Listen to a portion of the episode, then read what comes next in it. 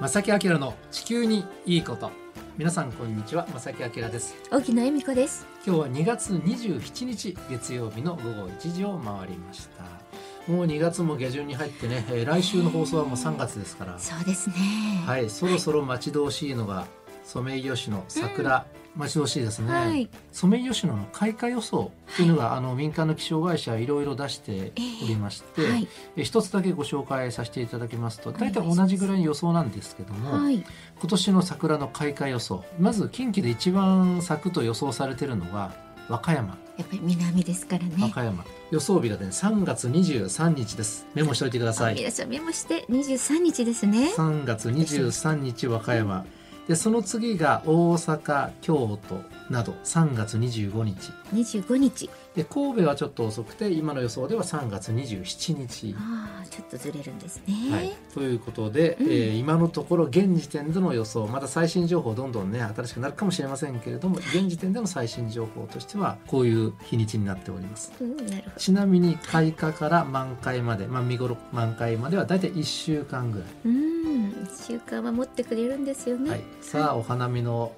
スケジュ ールねね、予定しておいてください、はい場所と計画立てましょうーん日と ねねはい、昔はあの陣取りとかありましたねねなんかそれうん懐かしく感じてしまうってそうなんかね昔のことのように思ってしまうねうえ、んまあ、ありま僕したあんまりそういう陣取ってお酒飲んでってのはあんまり僕はしない方ですけども、ねまああんまりね私もあんまり好きじゃないけど待ち遠しい方は多いと思いますね。そうそうねはい、確かにということになっております。待ち遠しいですねさて今日はですね前半と後半少し話題を変えてお届けします、はい前半はですね、えー地球温暖化に関する新しいデータはいが少し示されましたのでそのご紹介と後半はゲストです、えー浜田科学さんからお若い女性の方ゲストに来ていただきますそうのでですねはい、またお話を伺えると思いますよろしくお願いいたしますこの番組は公益財団法人兵庫環境創造協会の提供と浜田科学株式会社の協力でお送りします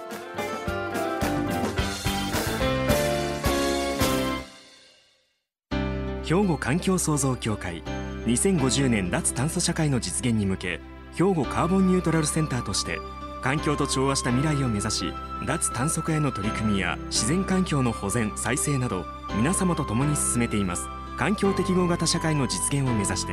兵庫環境創造協会お父さん何してえ店で使ってた揚げ油捨ててるけどるもったいな油ってリサイクルしてハンドソープにできるねんで油がハンドソープに浜田科学ってとこに頼んで回収に来てもらい SDGs や使用済みの天ぷら油をリサイクルで再び資源にえさてまず今日ですねお話ししたいのはですね、まあ、地球温暖化対策を取らなきゃいけない大きな課題になっていますがこの地球温暖化の原因となる二酸化炭素排出量削減について、ん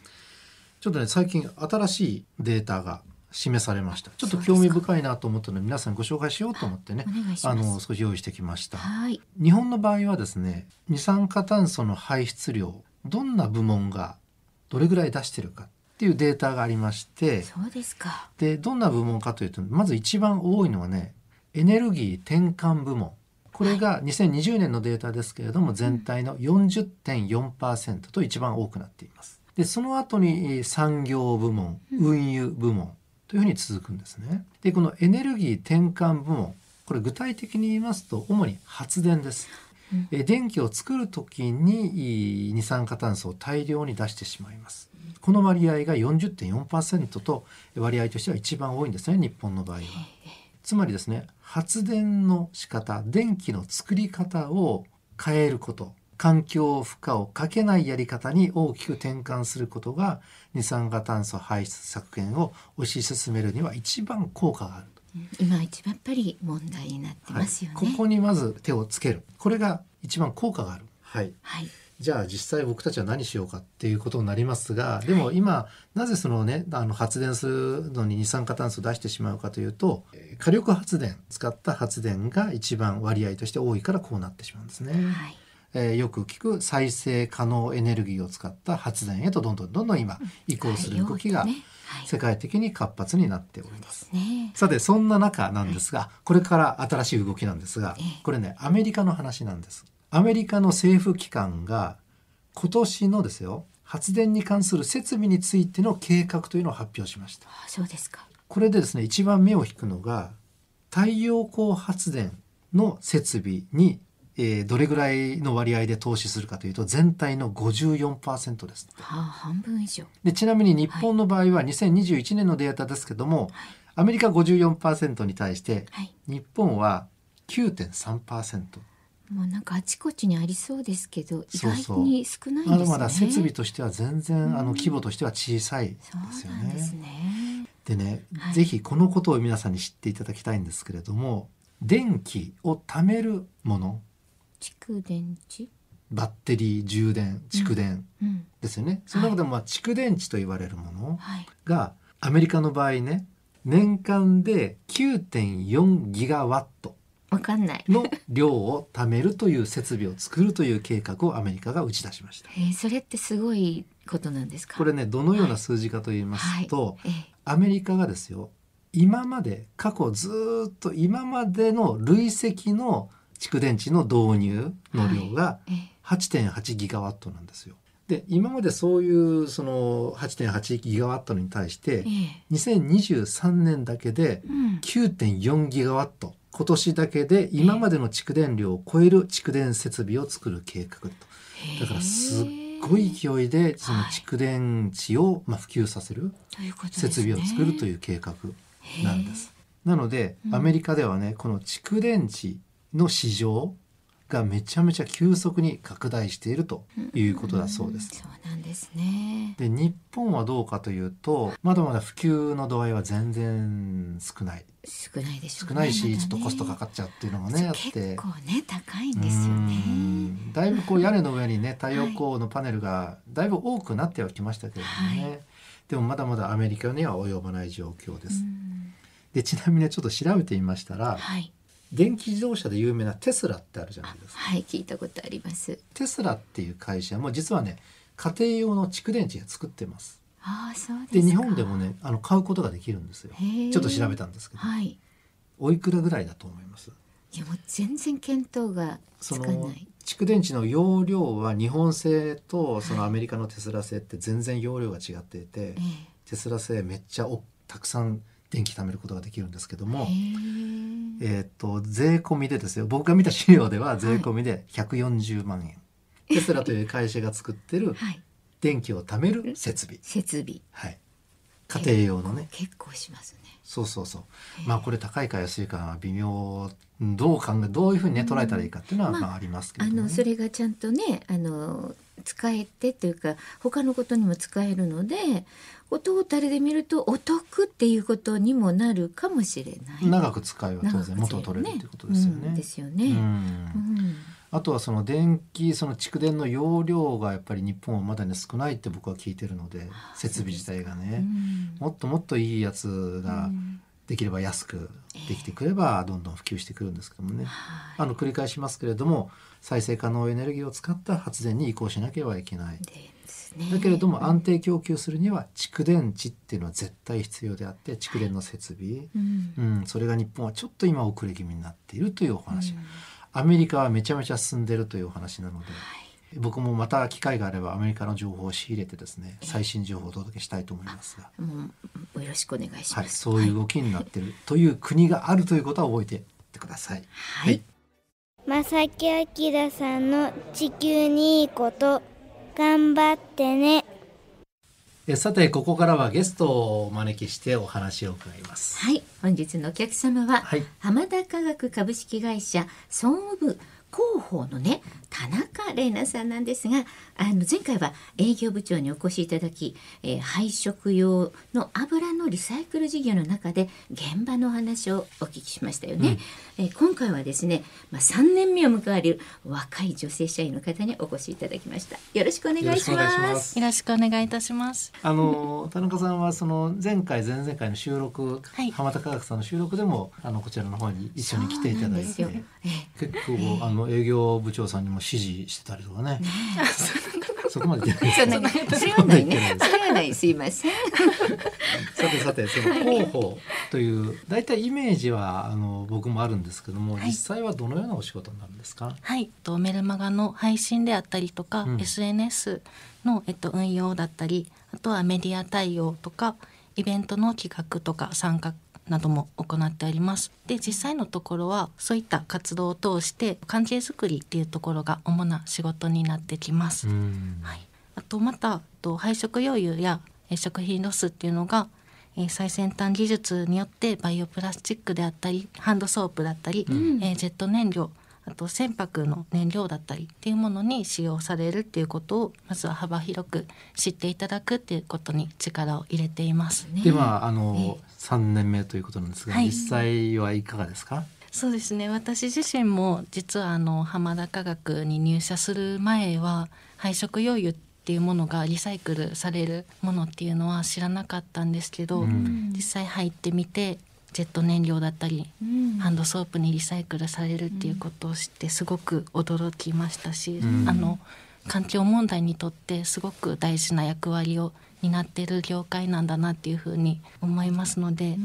私自身も身をもってその驚きがあったんですけど、そういった、ええ多分まだまだ知らない方がたくさんいらっしゃると思うので、こういったイベントとか SNS とかを通してまずは知っていただくっていうことにすごく今やりがいを感じています。広めていきたいという思いですよね。はいあの皆さん初めてね配色用油っていう言葉を聞いた方もいらっしゃるかもしれませんけどいらっしゃると思もい、ますね。これは例えばあのなんでしょう飲食業界から出てくる、例えば天ぷらで使った油はいなど、そういうことですよね。そうですねそれをは回い、収してリサイクルに使うと、はいハンドソープに生まれ変わったりするという、そういう形ですよね。はい肥料なんかにもなるっていうことで、あの白いちごこの番組でもね本当ありがとうございますプレゼントにね そうそうそうそうはいたくさんいただきまして、うんそういうことにも活用できるのが配色用油、まあ、はい配色用油、用油っていうのかな。ねえうんはいんまああのこの番組ではキャンドル作りに使われたりとかまあね、ねそういう話もねしていただきましたけれども、たくさん環境問題の対策しなければいけないことありますし、はい今は SDGs から見たいろんな課題っていうのもあると思うんですけども、ねあのそういった相談なんかもあるんですか、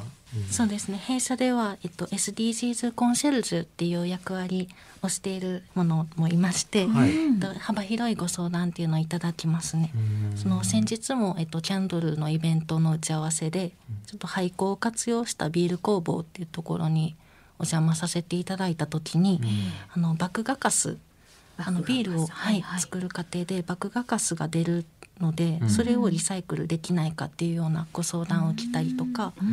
とは他にもお豆腐工場だとおからとかが結構はい製造の過程で出てくるんですけど、もったいないからどうにか活用できないですかっていうようなご相談が多いような印象ですね。うん大好きおからはね。でそれぞれリサイクルなんとかできないかっていう相談を受けてるという。はいね えあとは弊社でそのグループで、えっと、飲食事業の方もやらせていただいてるんですけどそうですよねええ最近ではすごく人材の多様性についてご相談をいただくことが人材についても、増えてきていて、過去のあの事例ではその解決策として外国人雇用の支援とか、んあとはシフトアプリの開発なども行っています。ー今お話伺ってたらそのこれから先の未来の企業はこうあるべきだっていうのをコンサルティングしてくれうる、んね、そういうお仕事いやも絶対そうでさすれよてるということですよ ね。へー素敵な。うん。具体的にこう動き始めてるものとかあるんですかはい、うち浜田科学のそのミッションとして「人と循環で世界を救う」っていうミッションを掲げさせていただいてて、人と循環で世界を救う、世界を救うはい、はいで世界を救うっていうとどうしてもすごく大きなことに聞こえてしまうかもしれないんですけど、